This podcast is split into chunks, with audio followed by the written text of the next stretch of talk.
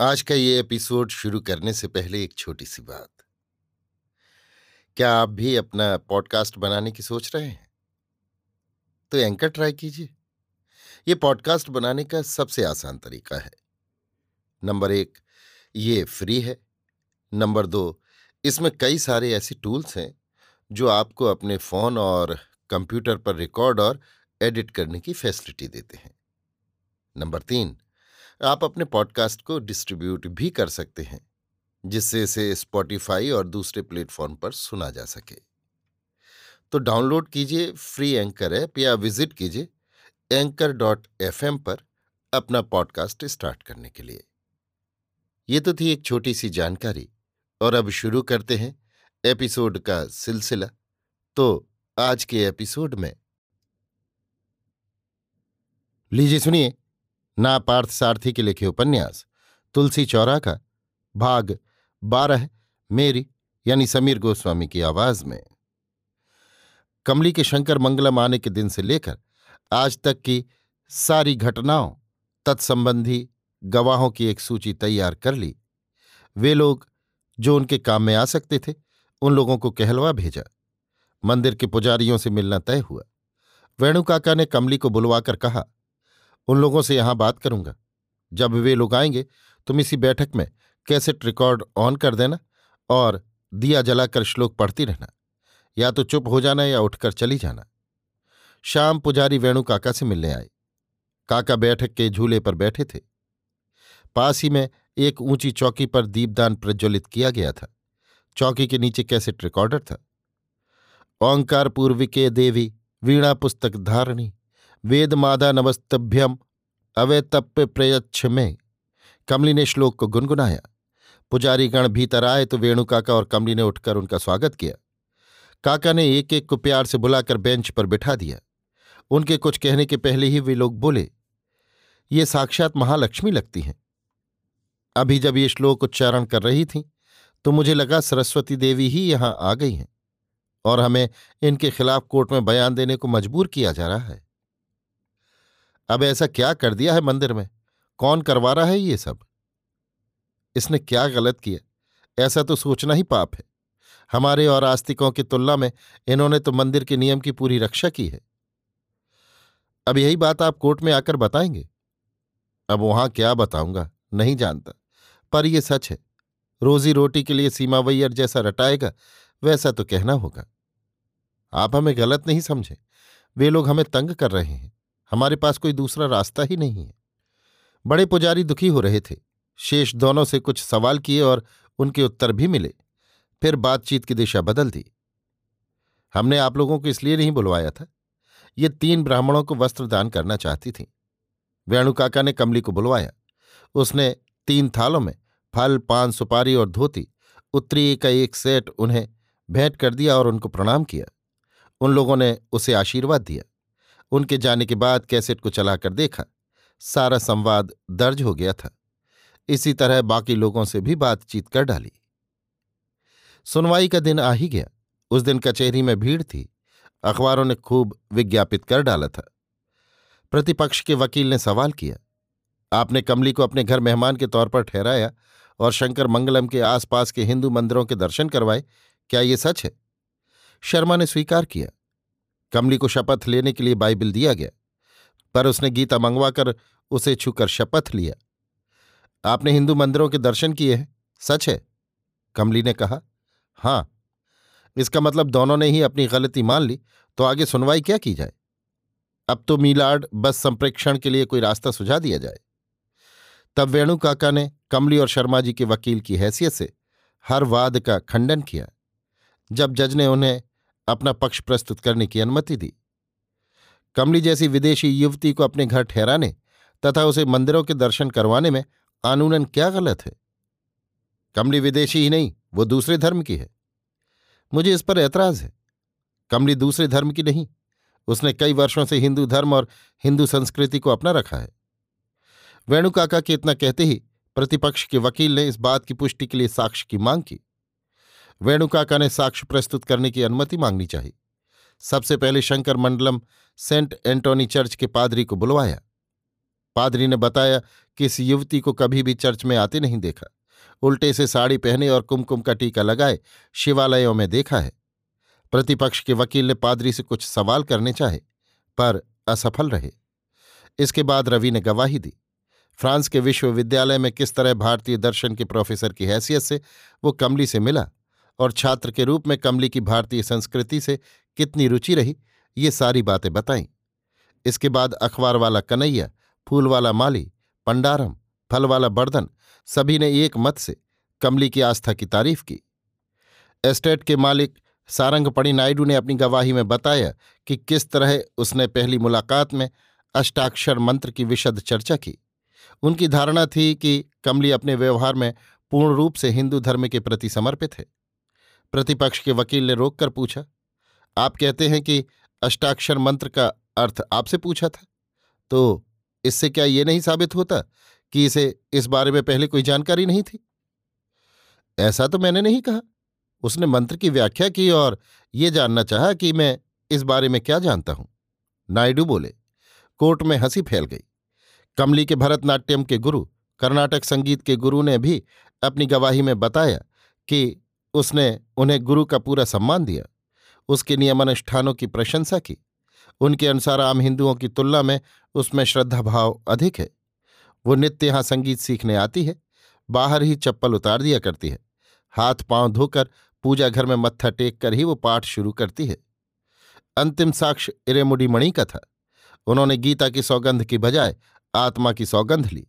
प्रतिपक्ष के वकील ने ऐसे नास्तिक के साक्ष्य को बेईमानी करार दिया। पर न्यायाधीश का विचार था कि उन्हें अपनी बात कहने की स्वतंत्रता है।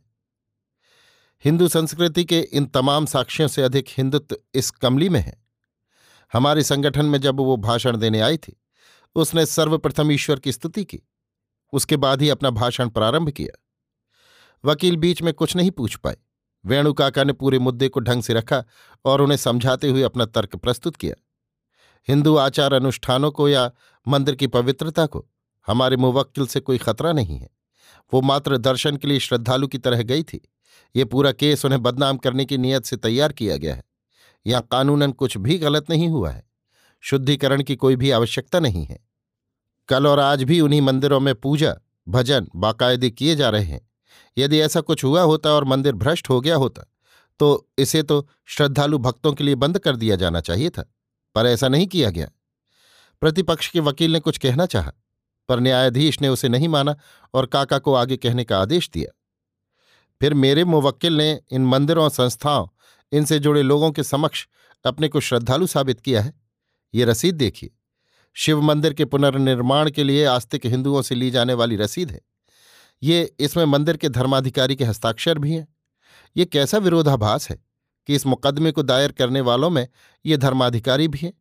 यदि मेरे मुवक्किल को मंदिर में प्रवेश करने की योग्यता नहीं है तो अर्धमंडप तक उन्हें प्रवेश की अनुमति देना, फिर उन्हें पाँच सौ रुपये की रसीद भी देना, ये सब क्या है? फिर इस रसीद में देखिए ऊपर क्या लिखा है। हिंदू आस्तिकों से मंदिर के लिए उनसे चंदे की रसीद। जहाँ तक मतलब पैसे का हो, वहाँ आपने उन्हें हिंदू आस्तिक मान लिया। पर जब बात दर्शन की आई तो आपके लिए ये विधर्मी हो गए। ये कैसा अन्याय है? यहाँ अदालत को ये सूचित कर देना चाहता हूँ कि मेरी मुवक्किल जब मंदिर दर्शनार्थ गई थी तब उन्होंने ये दान मंदिर के निर्माण के लिए दिया था। तब धर्माधिकारी को मंदिर की पवित्रता भंग होने का विचार क्यों नहीं आया? इतने दिनों के बाद अगर आया है तो क्या इसके पीछे कोई वजह नहीं हो सकती? प्रतिपक्ष के वकील ने फिर कुछ कहना चाहा, पर न्यायाधीश ने वेणुकाका को बोलने की अनुमति दी। वेणुकाका ने अपना पूरा पक्ष प्रस्तुत किया। रसीद भी न्यायाधीश के पास रख दी और बैठ गए। अगले दिन बहस के लिए अदालत स्थगित कर दी गई। इस मुकदमे की कार्यवाही को देखने के लिए भूमिनाथपुरम शंकर मंगलम से कई लोग आए और अदालत के बाहर निकलने पर सभी को पत्रकारों ने घेर लिया और धड़ाधड़ फ़ोटो खींचने लगे। कई वकीलों ने वेणुकाका की तारीफ़ की। सीमा वैयर भी प्रेक्षकों की भीड़ में थे। वहाँ से खिसकने लगे। विश्वेश्वर, देखो, सब कुछ कर दिया और पानी के सांप की तरह कैसे निकल भागे? एरेमुडी मणि ने शर्मा के कानों में कहा, पानी का सांप। अब सीमा वैयर नर्म पड़ गया था।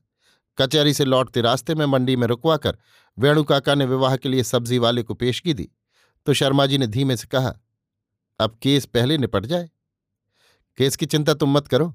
वेणुकाका ने शर्मा को उत्साह से हिलाया। उनका आत्मविश्वास, साहस और उत्साह शर्मा के लिए नहीं, बाकी लोगों के लिए भी आश्चर्य का विषय था। अगले दिन की सुनवाई के दौरान जब प्रतिपक्ष के वकील ने इस मुकदमे की खासियत को मद्देनजर रखते हुए कुछ और साक्ष्यों को प्रस्तुत करने की अनुमति चाही तो वेणुकाका ने इस पर आपत्ति की। पर न्यायाधीश ने उसकी अनुमति देते हुए कहा, उनके गवाहों से आप भी प्रश्न कर सकते हैं। तब फिर आप चिंता क्यों करते हैं? वेणुकाका को हल्का सा आभास हो गया था कि वे किन्हें गवाह के रूप में प्रस्तुत करेंगे।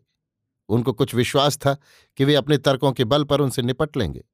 मुकदमे की कार्यवाही देखने के लिए शर्मा, कमली, रवि, बसंती भी कोर्ट में हाजिर थे। भीड़ पिछले दिन से कुछ ज़्यादा ही थी। पहला गवाह इस तरह प्रस्तुत किया गया था, जो कि ये साबित कर सके कि कमली हिंदू धार्मिक रिवाजों से अनभिज्ञ है। शिव मंदिर के मुख्य द्वार के चौकीदार मुत्तु वेलप्पन ने गवाही दी कि दो तीन माह पहले कमली चप्पल पहने ही मंदिर के भीतर प्रवेश कर गई। साफ़ लगा कि वो जानबूझकर तैयार की गई गवाही है। वेणुगोपाल ने अपने प्रश्न किए।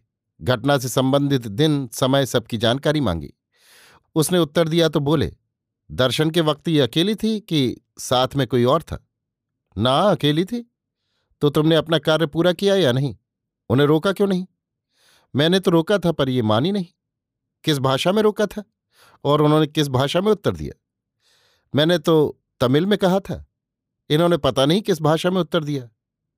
उनकी भाषा तुम्हारी समझ में नहीं आई तो तुम कैसे कह सकते हो कि उन्होंने इनकार किया था? नहीं वो तमिल में बोली थी। पहले तो तुमने बताया कि जाने किस भाषा में बोली थी और अब कह रहे हो कि तमिल में बोली है। अब इसमें सच क्या है? वे बौखला गए, उत्तर देते नहीं बना। वेणुकाका जाकर अपनी जगह पर बैठ गए। अगले गवाहों से शिव मंदिर के पुजारी एक एक कर आए। पहले गवाह थे कैलाशनाथ, उम्र कुल अट्ठावन वर्ष, बुज़ुर्ग। शिवागम का पूर्ण ज्ञान है उन्हें। गवाह के रूप में उन्होंने शपथ ली तो शर्मा और वेणुकाका को बेहद तकलीफ़ हुई। इतने विद्वान व्यक्ति किस तरह झूठी गवाही के लिए तैयार हो गए हैं? वो लड़की हमारे रिवाजों को नहीं जानती, ऊपर से उन पर विश्वास भी नहीं करती। मैंने उसे भभूत और बेलपत्र दिए थे। उन्होंने पैरों के नीचे उसे डालकर रौन दिया। वेणुकाका तुरंत बोले, पुजारी जी, आप ये मन से कह रहे हैं ना, या किसी के भड़काने पर? प्रतिपक्ष के वकील ने इस पर ऐतराज किया। उनके बाद दो पुजारियों ने लगभग ऐसी ही गवाही दी कि उसने परिक्रमा गलत ढंग से की। मंदिर के नियमों का पालन नहीं किया। उस वक्त वे अकेली थी, या कोई और था? किस तारीख को, किस वक्त ये घटना घटी थी? वेणुकाका ने तीनों से यही सवाल किया। तीनों ने एक ही तारीख और समय बताया, और कमली के अकेले ही आने की बात दोहराई। वेणुकाका सबसे एक ही सवाल क्यों किए जा रहे हैं, ये प्रतिपक्ष का वकील समझ नहीं पाया। इसके बाद की गवाहियों में भजन मद वाले पद्मनाभ अय्यर वेद धर्म परिपालन सभा के सचिव हरिहर गनपाणी, सरपंच मातृभूतभ जमींदार स्वामीनाथ, तीनों ने ही एक बात कही। मंदिर के दूसरे प्राकार में रति मिथुन मूर्ति के नीचे रवि और कमली भी उसी मुद्रा में एक दूसरे से लिपटे चूम रहे थे। इसे दर्शनार्थियों ने भी देखा। ऐसी गंदी हरकत वो भी मंदिर की परिक्रमा में करने वालों को सजा मिलनी चाहिए।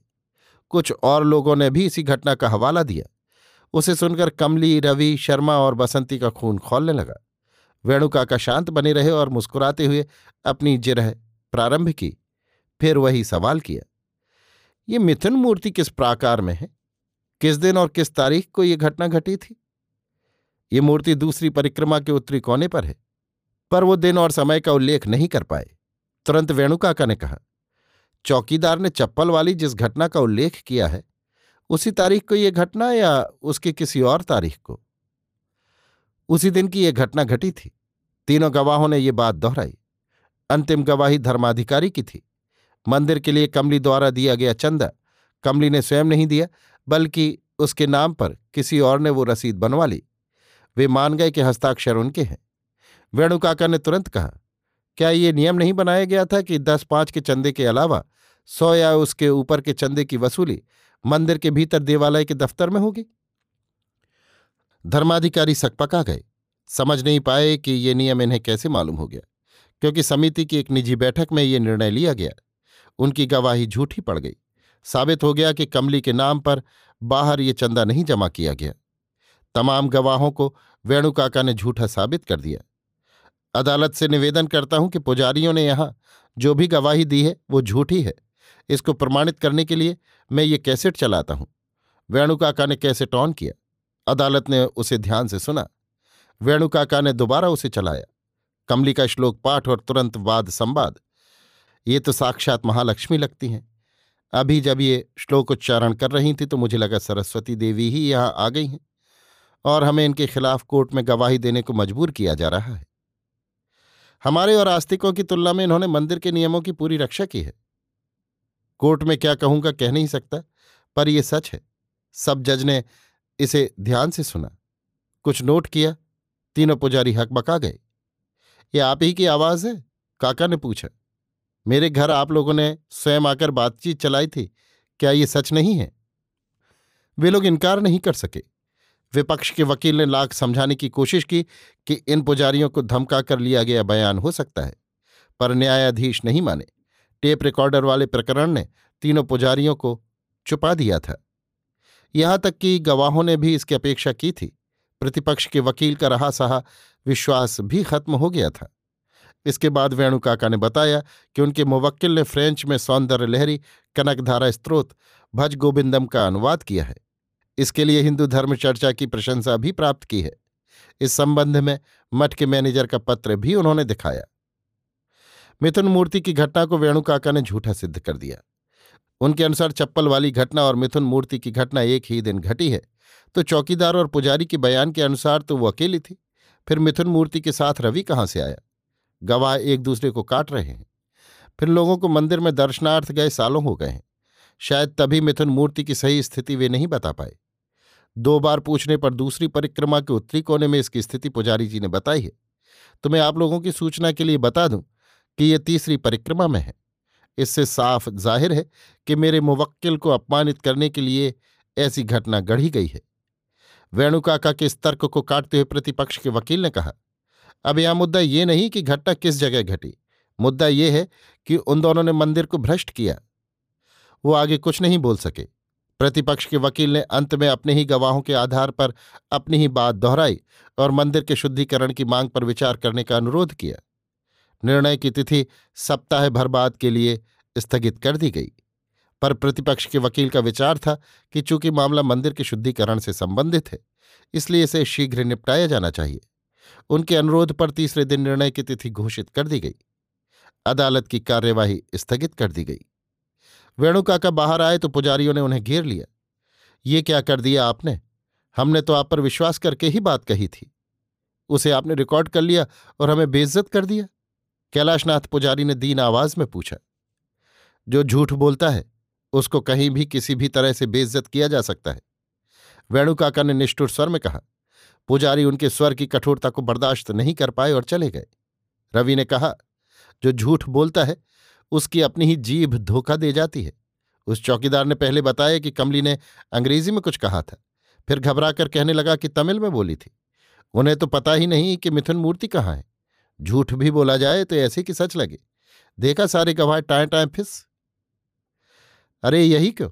इन आस्तिकों ने तो ईश्वर को साक्षी बनाकर झूठी गवाही दी, पर मेरे नास्तिक मित्र ने आत्मा को साक्षी बनाकर सच्ची गवाही दी।